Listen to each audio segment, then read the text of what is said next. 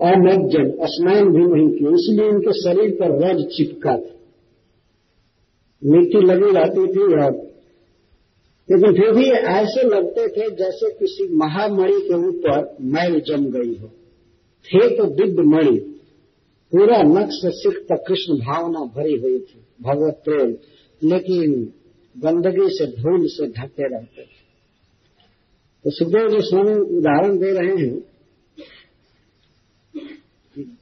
महामणि व अनभिव्यक्त वर्चस्व, जैसे महामणि है, सोना, या बैदुज मणि आदि नीलमणि तो उसके ऊपर यदि धूली जम जाए, मैल जम जाए तो उसका जो सहज प्रकाश है वो दिखाई नहीं पड़ता है। जब तपाया जाता है, तब वो मैल दूर होता है, तेज दिखाई पड़ता है। तो इस तरह कृष्ण भक्ति का तेज, कृष्ण भावना का तेज इनके भीतर छिपा हुआ था। लेकिन बाहर दिखाई नहीं पड़ रहा है। तेज से तात्पर्य कृष्ण भक्ति से है। कृष्ण भक्ति के महान तेज से, जिसको ब्रह्म तेज कहते हैं, संपन्न थे, लेकिन दिखाई नहीं पड़ते। कोई नहीं पहचान पाया कि ये भक्त है।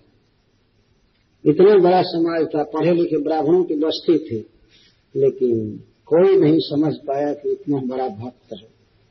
सब लोग जड़ समझते कुपटावृत कटी कटी मैंने कमर।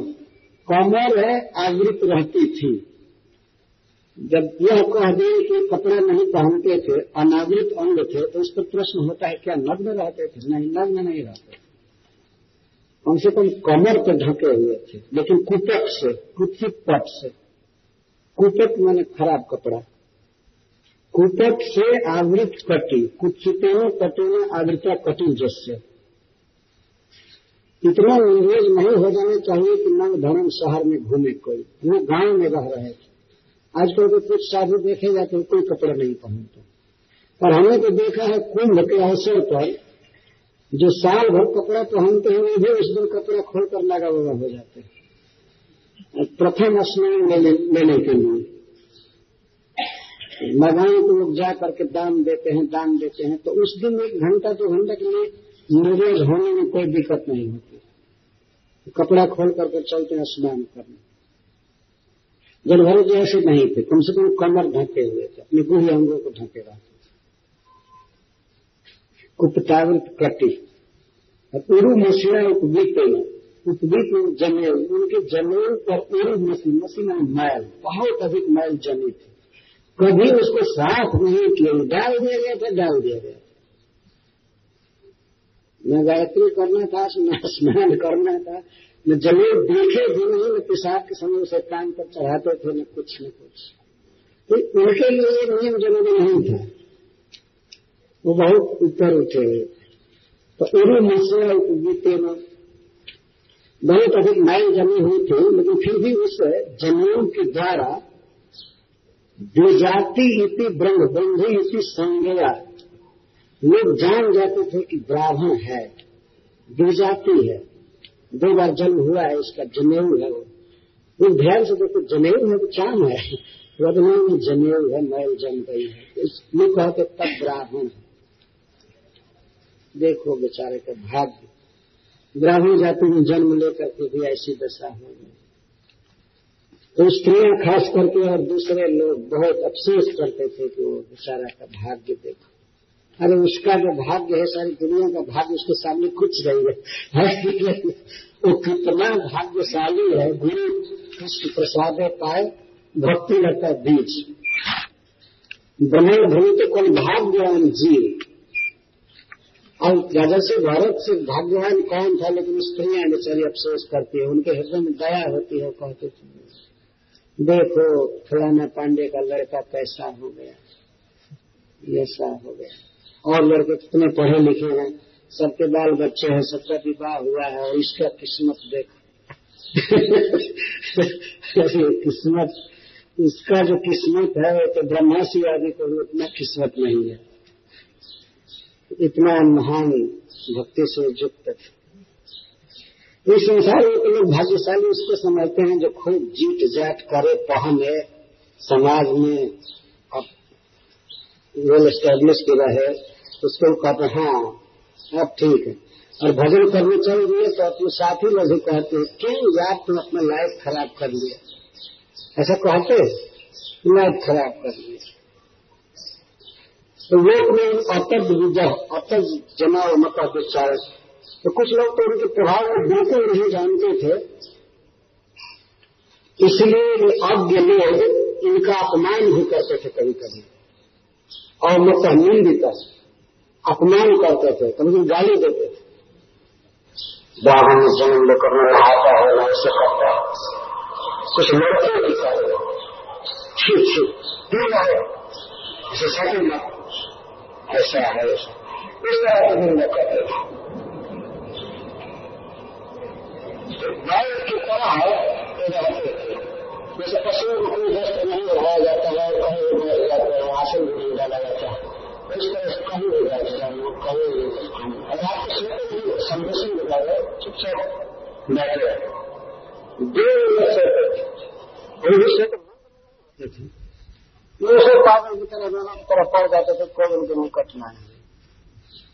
उनके धीरे धीरे हरे कृष्ण हरे कृष्ण कृष्ण कृष्ण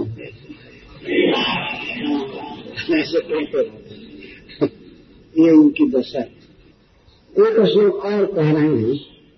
अच्छा ये ध्यान देने वाली बात है कि देह की तो ऐसी दशा थी कि दूसरे के कहने से काम करते थे। और काम करने में इनको ये पता नहीं चलता था कि काम कैसे करना चाहिए। जगह तो पड़ता, आहारम कम वेतनता ही हमारे से भातृ रही प्रदार करने में जब उनके भाइयों ने देखा कि उसको कोई भी काम करने के लिए पकड़ कर ले जा रहा है और जा करके केवल भोजन के लिए काम कर रहा है। तो उन लोगों ने सोचा कि ये तो हमारे परिवार की बहुत भारी बेजती और सम्मान की बात। सब लोग कहेंगे कि इतने भाई बड़े बड़े पंडित हैं पढ़े लिखे हैं और उनका भाई जाकर दूसरे का काम कर रहा है। उन लोगों ने सोचा कि तो अच्छा है, अपने घर में ही काम में लगाओ। दूसरे के यहाँ क्यों काम करेगा?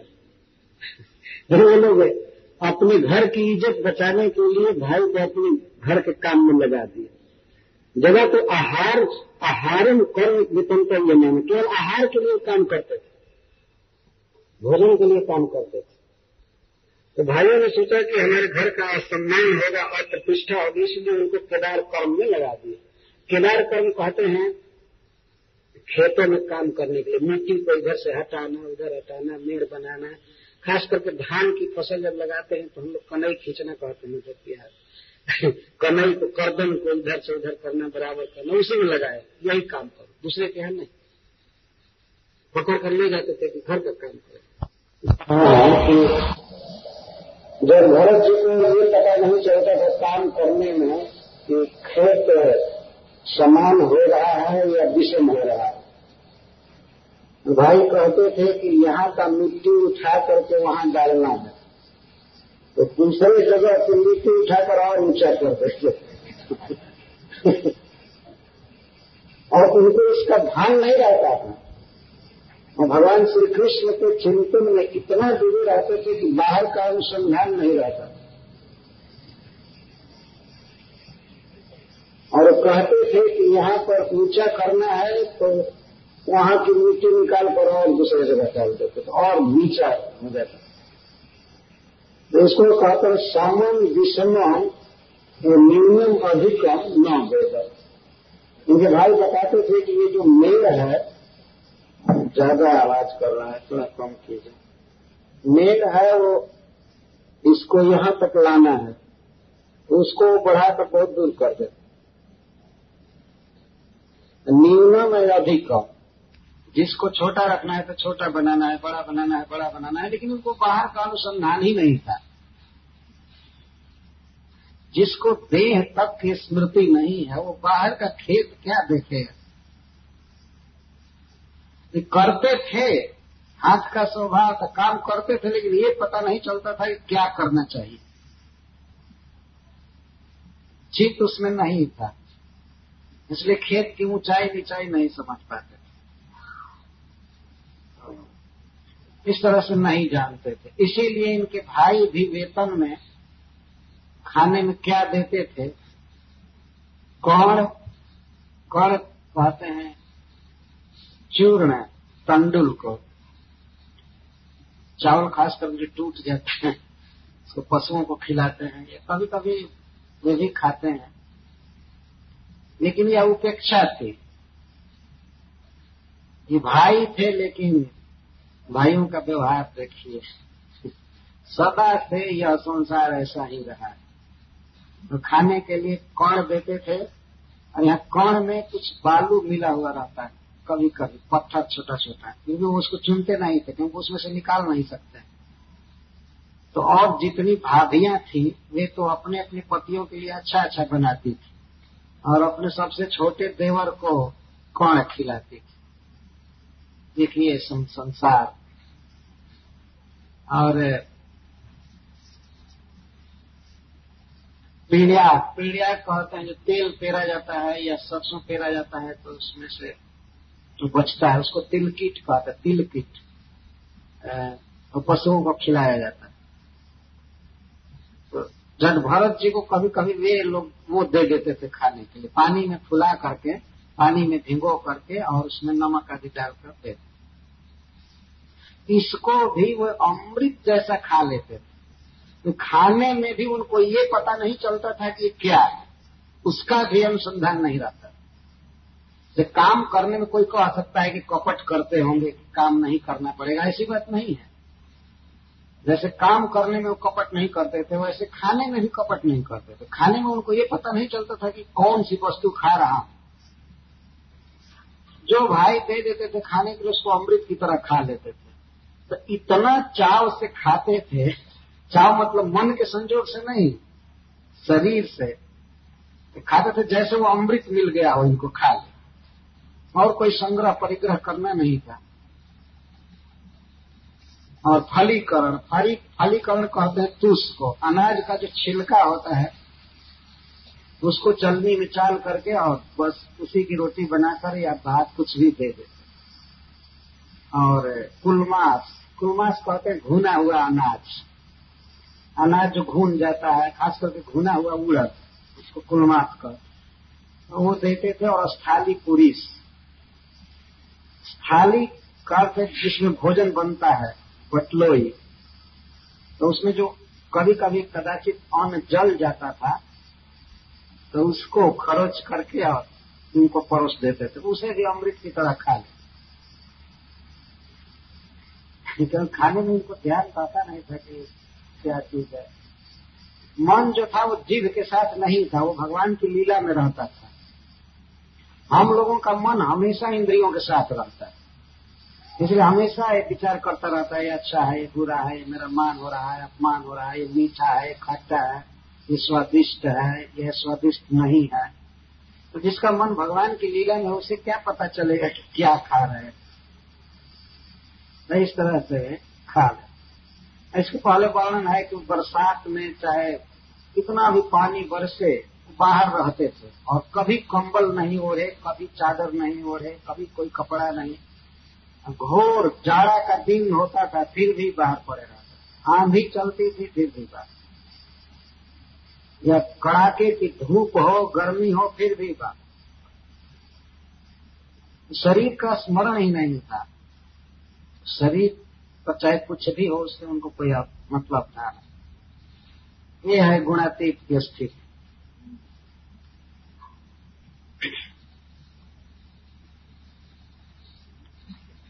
अब इनके जीवन की एक घटना सुना रहे हैं।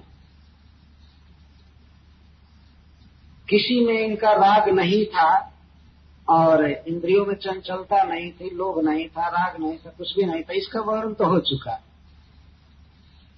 लेकिन आप दूसरे, दूसरी विशेषता का वर्णन कर रहे हैं कि अन्य भी अद्भुत चरित्र इनका है कि मृत्यु का समय आने पर, मरण का समय आने पर भी इन्हें कोई भय या घबराहट नहीं सामने तलवार तीखा करके और चोर इनको मारना चाहते थे, कोई घबराहट एक बार भी ये नहीं कहे कि थोड़ा सोच लो, थोड़ा मुझे समय दो। मैं यहाँ का हूँ, वहाँ का हूँ।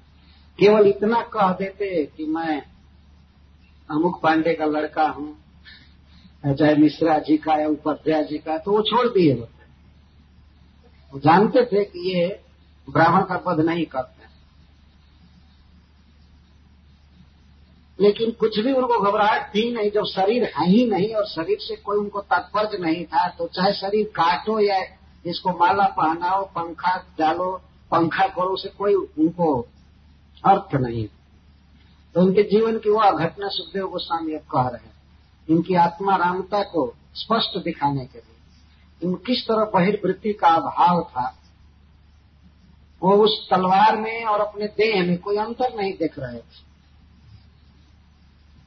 इस तरह से हम लोग भी रिपीट करते हैं we are not this body हम लोग ये शरीर नहीं है, लेकिन काम शरीर के आधार पर ही सारा कर रहे हैं। नौ बजते बजते खाना चाहिए। तो आत्मा थोड़े खाता है। आत्मा बिना खाना के भी जीवित रहता है। वो भोजन से जीवित रहेगा, ऐसी बात नहीं है। वो स्वयं सिद्ध वस्तु है। शरीर भोजन से जीवित रहता है, आत्मा नहीं। कोई कह दे कि ठीक है, तुम आत्मा राम रहो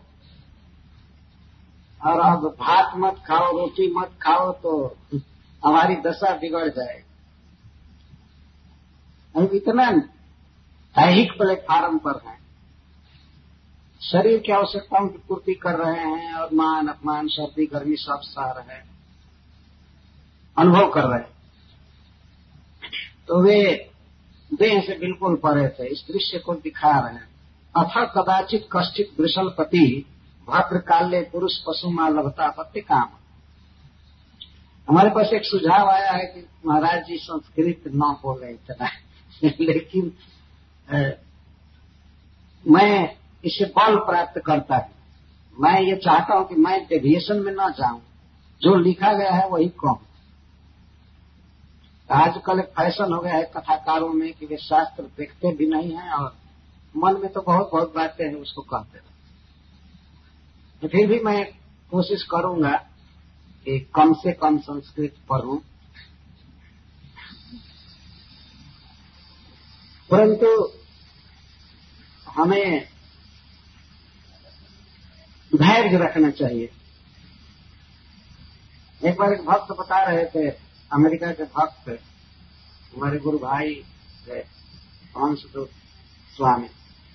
तो बता रहे थे कि प्रभुपाद जी जब गए पहले तो वे प्रवचन करते थे तो प्रवचन करने में वे संस्कृत का कोटेशन देने में तनिक हिचकते नहीं थे। और जब वे संस्कृत बोलते थे तो हम लोगों का दिमाग ऑफ़ हो जाता था। और कुछ समझ में आता नहीं था कि ये क्या बोल रहे हैं। कुछ भी समझ में नहीं आता था कि ये क्या बोलने लगे। फिर भी वे सुनते थे। इतना वे धैर्य रखे, जो संस्कृत का एक अक्षर भी नहीं जानते थे, वे लोग भी सुनते थे। और काल जैसे जैसे बीतता गया धीरे धीरे धीरे धीरे वो समझने लगे कि वो भगवत गीता का श्लोक है भागवत का है, समझने लगे। तो हम लोग तो भारतवर्ष में जन्म लिए हैं, हिंदी या गुजराती या मराठी जो भी भाषा हो, वो तो संस्कृत की बेटी है। भारत की कोई भी भाषा संस्कृत की पुत्री है मानी जाती और कई शब्द जेव के तेव हैं। लगभग अस्सी प्रतिशत किसी भी भारतीय भाषा में संस्कृत के शब्द ज्यों के त्यों तो इसलिए धैर्य रख करके सुनना चाहिए। ऐसा तो नहीं है कि संस्कृत पढ़ने पर बिल्कुल समझ में ना आता हो। ऐसा नहीं।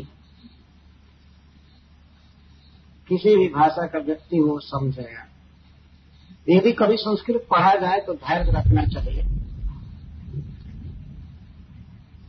अथा कदाचित कश्चित वृषलपति भद्र काल ले अथा कह करके अब एक प्रसंग का अंतर कर रहे हैं दूसरी कथा कह रहे हैं। कदाचित कश्चित किसी समय कोई डेट मालूम नहीं है अथवा डेट बताना नहीं चाहते हैं, किसी समय कदाचित और कश्चित कोई एक वृषलपति शूद्रों का राजा भद्रकाली के लिए एक पुरुष को बलि देना चाहता था। किस लिए अपत्य काम? पुत्र प्राप्त करने के लिए। किसी मनुष्य को काट करके अगर काली जी को अर्पण करेंगे तो भद्रकाली जी हमको बेटा देंगे। इस तरह से। हमने देखा है लोग गंगा जी में बकरा डालते हैं। जिनको पुत्र नहीं होता है, वो लोग बनारस जाते हैं हमारे यहाँ से, और गंगा जी में बकरा डालते हैं। गंगा जी को हम बकरा अर्पित करेंगे तो गंगा जी हमको बेटा देंगे। लेकिन वो बकरा मरता नहीं है, दूसरे लोग उसे छान करके, काट करके खा जाते हैं। तो गंगा जी का प्रसाद। गंगा जी कभी बकरा खाएँगे, आप जरा सोचिए। लेकिन विशल पति जो तमोगुण में रहते हैं, जिनका दिमाग दूषित है, वे लोग ऐसे सोचते हैं कि भद्रकाली को मैं आदमी काट करके अर्पित करूँगा तो मुझको पुत्र दे किसी के पुत्र को मैं समाप्त करूँगा तो हमको पुत्र दे ये तमोगुण है प्रेम नहीं है वास्तव में। ये बहुत गलत है कार्य। पुरुष पशुम आलभता। आलभता मतलब बलि देने की इच्छा किया, अपत्य काम, वंश परंपरा का इच्छुक था। उसको पुत्र हो नहीं रहा था इसलिए। तो कहीं से एक मनुष्य को वो लोग पकड़े थे बलि देने के लिए। तो जिसको पकड़ा जाएगा बलि देने के लिए उसको पता लग जाए तो वह बेचारा प्रयास करेगा, हर एक प्रयास करेगा कि मैं इनके बंधन से छूट कर भाग जाऊँ। है कि नहीं? जिसको बाँध करके और बलिदान करने के लिए ले जा रहे हैं मंदिर के तरफ़, भद्रकाली के मंदिर के तरफ़ तो व्यक्ति तो बहुत चिंता में था और सोच रहा था कि किसी भी तरह से स्केप करूँ, बंधन से मुक्त हो जाऊँ। और दैव जोग से मुक्त हो गया। और भाग गया। और वो अमावस्या की रात थी और रात में भागा। हम लोग कितना भी खोजे, लेकिन एक तो अंधेरी रात थी, दूसरे आधी रात का समय, अंधकार से भरी रात थी, मिल नहीं पाया। और सब खोज रहे थे। और उस समय कोई टार्च था नहीं कि वो लोग फोकस से उसको देख ले कि कहाँ भाग रहा है। तो जान बची तो लाखों पाए हुए तो बेचारा भाग। उसके दाय में, उसके कर्म में लिखा नहीं था मरना। पकड़ कर भी उसको मार नहीं पाए, भाग गया। तस्य दैव मुक्त इसमें सुखदेव गोस्वामी कहते दैव मुक्त। दैवीन मुक्त मुक्त दैव का अर्थ है, यहाँ बहुत बहुत होगा। ईश्वर की इच्छा नहीं थी कि वो मारा जाए। ईश्वर की इच्छा थी कि उसके बदले जब भरत जी पकड़े जाए। यह अर्थ था और दैव का यहाँ बहुत अर्थ है। जो चोरों का समुदाय था, उनका बुरा कर्म सामने आ चुका था। उनको मरना था सबको। उनका दैव इसको मुक्त कर दिया। उनका कर्म फल। अगर इसको वो लोग मारे होते तो एक भी मरे नहीं होते। ये तो भाग गया और जब भरत जी को बाद में पकड़ेंगे। तो इसके चलते सभी मारे गए और अपने इष्ट देवी के मंदिर में ही इनकी समाधि हो गई। वहीं मार दिए गए सभी लोग। सभी मारे गए, भद्रकाली के द्वारा, जिसकी पूजा करते थे। तो ये ये भी इनका दैव था। इनके कर्म के कारण वो खुल करके भाग गया। अथवा तो अपने कर्म में लिखा था जीना। तो दैव का अर्थ है देव की इच्छा। देव मतलब भगवान, कृष्ण। उनकी इच्छा को दैव कहते तो देवता की कृष्ण की इच्छा थी कि हमारे भक्त को पकड़ा जाए और ये सभी मारे जाए। ये भगवान की इच्छा थी। तो इसीलिए दैव से मुक्त हो गया।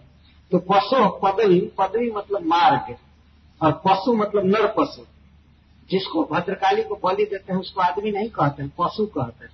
तो पशु के पदवी को, पलायन मार्ग को, तदनुचरा, उस शुद्र राज के अनुचर जो होने लगे। पीछा किए, कहाँ भागा, किस तरह भागा? खोजे खोजे खोजे, परिधावंत परिता धावंत चारों तरफ़ दौड़ रहे थे। कोई पूरब जा रहा था, कोई पश्चिम जा रहा था, उत्तर दक्षिण, जिधर भी मिले, वहाँ से पकड़ करके उसको लाकर बलिदान करना। निशी एक तो निशी थी, वो भी समय, आधी रात, और अभी तमसा आवृताया अमावस्या की रात थी। तमसा आवृतायाम निशीथ समय निशी तो वो नहीं मिल सका, इसमें कई कारण है। देखिए, ये सब शास्त्र की भाषा उसको नहीं मिलने में ये ये कारण हो गया। पहला तो दैव मुक्त। और वो भी निश्चित समय, निश्चित कहते हैं आधी रात को। और तमसा आवृताया अंधकार से भरी हुई रात थी, इसलिए अनभिगत पशु है। उनको पशु मिला नहीं। तो मनुष्य मिला नहीं। तो तब तक आकस्मिक विधि से वे जब भरत जी के पास पहुँच गए। उस उस मनुष्य को खोजते खोजते तो खोद रहे थे खोद रहे थे, तब तक उनको देते आधी रात के समय। वो अपने भाइयों के द्वारा खेत पर बैठाए गए थे कि उनको देख करके सुअर, मृग बड़ा सब भाग जाएँगे। आज भी किसान लोग अपने खेत पर जब फ़सल तैयार होती है तो कृत्रिम तृणमय पुरुष बनाते हैं, घास का पुरुष बनाते हैं। उसे खड़ा करते हैं। और पशु तो अज्ञ होते हैं, समझते हैं कि कोई मनुष्य खड़ा है इसलिए भाग जाते हैं। तो इनके भाइयों ने सोचा कि जब ये बाहर ही रहता है और इस पर ठंडा, सर्दी, गर्मी का कोई असर नहीं हो रहा है तो क्यों नहीं इसी को खेत पर बैठाते? और वहाँ जब ये रहते थे अकेले में तो खूब ज़ोर ज़ोर से हरे कृष्ण गाते थे। हरे कृष्णा हरे कृष्णा कृष्णा कृष्णा, हरे हरे हरे